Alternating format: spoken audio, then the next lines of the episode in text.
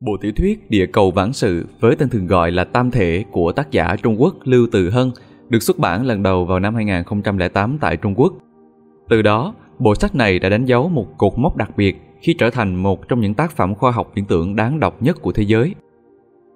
Với cốt truyện cuốn hút và đầy hấp dẫn, cả ba cuốn sách đều đưa người đọc vào một thế giới đầy bất ngờ và cảm xúc.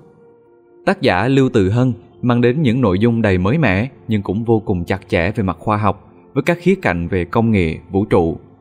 Cùng với đó, tác phẩm còn đề cập đến các vấn đề xã hội, khắc họa rõ nét những mối quan hệ của con người trong một thế giới đầy biến động. Với những yếu tố vừa được liệt kê, Tam Thể đã nhận được vô số lời khen ngợi từ giới phê bình và độc giả trên khắp thế giới.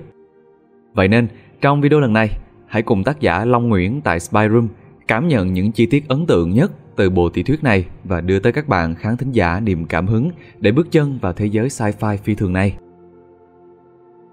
Bài viết gốc được lấy từ Hội thích truyện sci-fi, khoa học viễn tưởng, giả tưởng. Vậy nên, nếu bạn muốn tìm hiểu kỹ càng hơn, chúng mình đã để link nhóm ở dưới phần mô tả. Còn bây giờ thì cùng bắt đầu thôi. Giới thiệu chung Tam Thể là tên của cuốn sách đầu tiên trong bộ ba tiểu thuyết của nhà văn nổi tiếng người Trung Quốc Lưu Tử Hân. Đây là loạt tiểu thuyết thuộc thể loại khoa học viễn tưởng, lấy nền tảng từ nghịch lý Fermi và cuộc tiếp xúc lần đầu giữa con người và một nền văn minh tiên tiến ngoài hành tinh. Dành cho những người độc giả mới, về cơ bản, nghịch lý Fermi đặt ra vấn đề rằng nếu người ngoài hành tinh có tồn tại thì tại sao mãi chẳng thấy ai tiếp cận với con người? Từ đấy, bộ tiểu thuyết tam thể phát triển lên thành cả một bộ biên niên sử đồ sộ phi thường, đưa bạn đọc tới những chiêm nghiệm về tương lai của nhân loại nói riêng và vũ trụ nói chung. Thực ra, tên chính thức của series tiểu thuyết này là Remembrance of Earth's Past, tạm dịch Địa cầu vãng sự. Tuy nhiên, vì cái tên này khá lằng nhằng, chưa kể đến khi hoàn thành tập cuối, bạn đọc mới bắt đầu hiểu được toàn bộ ý nghĩa của nó. Vậy nên, cộng đồng độc giả từ Tây đến Tàu đều dùng tên quyển sách để gọi chung toàn bộ series. Và để khán thính giả không bị nhầm lẫn, trong bài review này, mình cũng sẽ sử dụng tên gọi tam thể để nói đến toàn bộ truyện. Tam thể xứng đáng là một trilogy nặng đô, đồ sộ và đặc biệt. Series gồm 3 cuốn. Cuốn thứ nhất có tên Tam thể, tên tiếng Anh The Three Body Problem. Cuốn thứ hai có tên Khu rừng đen tối, tên tiếng Anh The Dark Forest. Và cuốn cuối cùng mang tên Tử thần sống mãi, tên tiếng Anh Death End. 2. Mạch truyện và văn phong Như đã nói ở trên, bộ tiểu thuyết tam thể mang một tầm vóc vĩ mô vô cùng, động đến cả vận mệnh của toàn bộ vũ trụ. Những điểm tài tình ở chỗ tác giả lưu phân bổ và xây dựng nội dung truyện rất khéo, cho mọi thứ tăng tiến dần dần, chứ không bất ngờ thả người đọc vào một bối cảnh quá choáng ngợp. Những thứ thân quen, dễ hiểu được tác dụng khéo léo đặt lên trước. Càng vào sâu, bạn đọc sẽ càng thấy mọi thứ mở rộng ra trước mặt mình và cuối cùng là bước nhảy đầy mê hoặc vào những thế giới xa lạ và kỳ vĩ ngoài sức tưởng tượng. Phương pháp này giúp bạn đọc không bị khó hiểu trước những câu chuyện đang xảy ra, nhưng vẫn không làm mất đi sự ấn tượng bởi quy mô thực sự của truyện, khiến mọi người không khỏi há hốc mồm trước cái tầm của nó. Bản thân cốt truyện cũng được dẫn dắt một cách hết sức ly kỳ và lối cuốn. Trong cuốn đầu tiên với tên gọi Tam Thể, phát pháo mở màn của series bạn đọc sẽ cảm thấy mình đang đọc một tác phẩm trinh thám hiện đại, cho dù nó có một vài chi tiết nặng đô mang nặng kiến thức khoa học. Được dẫn dắt từ hết bí ẩn này đến bí ẩn khác, với từng manh mối lại đẻ ra một câu hỏi hoặc một plot twist mới. Nội dung cuốn sách như đang hứa hẹn những điều kịch tính đang chờ bạn đọc ở phía trước. Các yếu tố khoa học viễn tưởng được tận dụng một cách rất điêu luyện, vô hiệu hóa mọi thứ logic mọi người có thể sử dụng hòng đoán được diễn tiến sắp tới.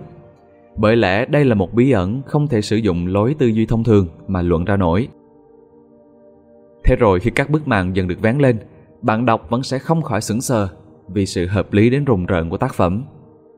Tất cả mảnh ghép đều rơi vào đúng chỗ, mọi câu hỏi đều được giải đáp thỏa mãn và khi nhìn ngược lại, mọi người hẳn sẽ thấy sự tình không thể nào khác đi được. Cuốn thứ hai, khu rừng đen tối thì không thể nào chê được tí gì về khoảng nội dung truyện hết. Nó cải thiện và nâng cấp mọi phương diện của cuốn đầu tiên, nhưng với độ kịch tính tăng cao bội phần.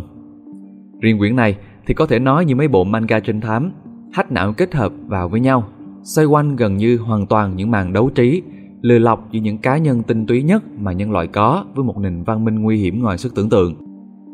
Các nhân vật đôi khi cũng phải đánh lừa chính cả đồng bào của mình với tầng tầng lớp lớp sự dối trá để đảm bảo kế hoạch của bản thân không bị gián điệp của phe địch phát giác. Mọi người chắc chắn sẽ trở nên hoang mang cực độ trong tập thứ hai này, xăm so đến từng lời ăn tiếng nói, nhất cử nhất động của các nhân vật. Không thể tin được bất cứ điều gì, mà cũng chẳng dám không tin bất cứ cái gì cả. Đây là lúc ai cũng đều biết rằng con người đang bị dồn vào chân tường và sẽ không một thủ đoạn nào, bất kể điên rồ và tuyệt vọng đến đâu, bị loại khỏi vòng cân nhắc hết.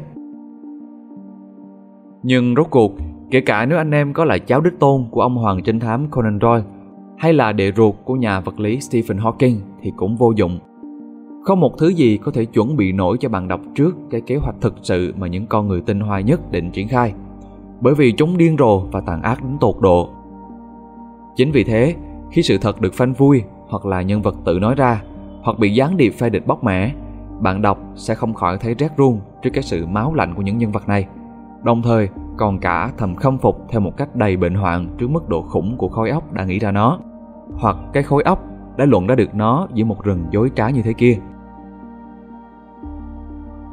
Có lẽ cuốn thứ ba, Tử thần sống mãi lại hơi bị đuối so với hai cuốn đầu tiên về khoảng cốt truyện. Nó vẫn lưu giữ những yếu tố đã làm nên sự thành công của Tam Thể và Khu rừng đen tối. Vẫn có những sự kịch tính, những màn đấu trí hay ho và thậm chí còn nâng tầm series ở cực kỳ nhiều khoản. Mỗi tội là lượng sàn ở phần này cũng nhiều lên hẳn. Một số diễn tiến và tình tiết cứ mang tính rời rạc hay có khi còn ngô nghê. Đọc cái truyện mà có cảm giác như thể tác giả Lưu Tự Hân có quá nhiều ý tưởng muốn trình bày trong cái series này. Nhưng vì kỵ số 4 nên cố gắng nhồi nhét hết vào trong quyển cuối để mọi thứ dừng lại ở số 3. Vậy là câu chuyện không có thời gian để thở, tạo cảm giác hấp tấp và vội vàng hơn hẳn. Như mình đã nói, series này thuộc thể loại khoa học viễn tưởng, tức là nó có một lượng thông tin khoa học công nghệ khổng lồ với độ chính xác cao vô cùng. Tất nhiên, điều ấy không đồng nghĩa với việc nó sẽ làm tác phẩm trở nên khó tiếp cận.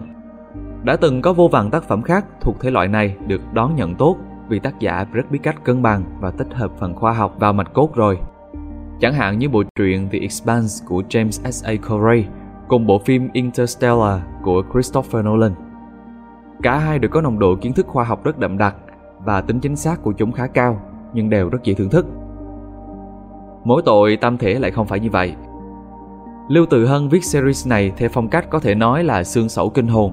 Đó là chú trọng đưa thông tin, giải thích ý tưởng, tạo dựng logic và kể tất cả những thứ còn lại. Anh em sẽ thường xuyên gặp những cảnh đoạn văn to đùng, đầy chữ với chữ thả trình in giữa câu chuyện với gần như không một tí nỗ lực nào nhằm kết nối nó một cách tự nhiên. Nó làm trải nghiệm đọc giống như bạn đang đọc một bài viết khoa học trên Wikipedia. Cứ đi được một đoạn là lại bấm link nhảy tót sang một bài giải thích thuật ngữ kỹ thuật mới và sau một hồi ông hết cả đầu thì mới quay ngược về được với bài chính. Ngay cả mình, vốn tối ngày cắm đầu vào mấy thứ khoa học cũng đến phát ngột với nó và phải quẳng sách đi đọc mấy cái truyện ngắn random cho nó nhẹ đầu, xong mới dám quay về đọc tiếp. Cũng may một cái là giọng văn của tác giả mềm dần theo chiều dài series và đến cuốn cuối cùng thì có nhiều đoạn câu từ nghe cực kỳ trôi tai, thậm chí còn có thể nói là có chất thơ nữa. 3. Ý tưởng và thế giới Đầu tiên là về phần khoa học nền tảng của bộ tiểu thuyết này. Ở phần trước, chúng ta liên tục gọi đây là bộ tiểu thuyết thuộc thể loại khoa học viễn tưởng, nhưng thực chất, chỉ nói thế quá là sỉ nhục nó. Thể loại chuẩn dành cho tam thể phải là hardcore sci-fi, tạm dịch là chuyên sâu khoa học viễn tưởng – bởi vì nó chứa đựng rất nhiều kiến thức nếu xét trên phương diện khoa học. Tất cả mọi thứ trong cuốn sách đều được đem ra giải thích và miêu tả một cách không tưởng, giúp kể cả những người mù khoa học nhất cũng có thể nắm bắt được các khái niệm cần thiết. Ngay cả những thứ bịa đặt, chẳng hạn các món vũ khí không gian liên kết nguyên tử bền hay thế giới trong các chiều không gian bậc cao và bậc thấp cũng được xây dựng trên một nền tảng khoa học cực kỳ quy củ, được khắc họa theo cách sống động, chân thực tới mức ta hoàn toàn có thể tin được rằng đây là một thứ tồn tại thật, chỉ chờ được khám phá ra mà thôi. Nếu bạn đọc mà có chút gì quan tâm đến khoa học thì gần như cái series tiểu thuyết này sẽ là cả một thiên đường. Còn nếu bạn không quan tâm quá nhiều tới khoa học đi chăng nữa thì mọi người cũng có thể không khỏi bị hấp hồn trước cái óc tưởng tượng chừng như vô biên giới của tác giả. Tiếp đến là bản thân thế giới được xây dựng trong series tam thể. Đây có thể nói là cái phần hấp dẫn nhất nhưng đồng thời cũng là cái thứ khó bàn nhất. Bởi vì nó quá khổng lồ. Tác giả Lưu Từ Hân rất thích nhảy cóc điểm nhìn và móc thời gian.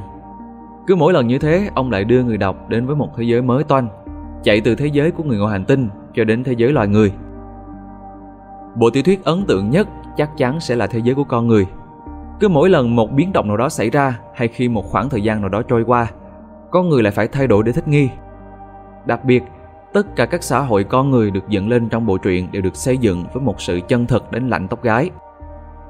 Tác giả không bỏ qua bất kỳ tình tiết nào, đánh vào mọi khía cạnh của thế giới, từ mô hình chính trị cho đến loại hình kinh tế, thậm chí còn cả tâm sinh lý của con người trong thế giới đó. Bất cứ series nào với chỉ đôi ba thế giới đạt tầm như thế thôi thì cũng đáng nể lắm rồi. Nhưng tính trung bình ra thì Tam Thể mang đến tận gần chục thế giới như vậy trong mỗi quyển. Tất cả đều chi tiết và sống động như nhau.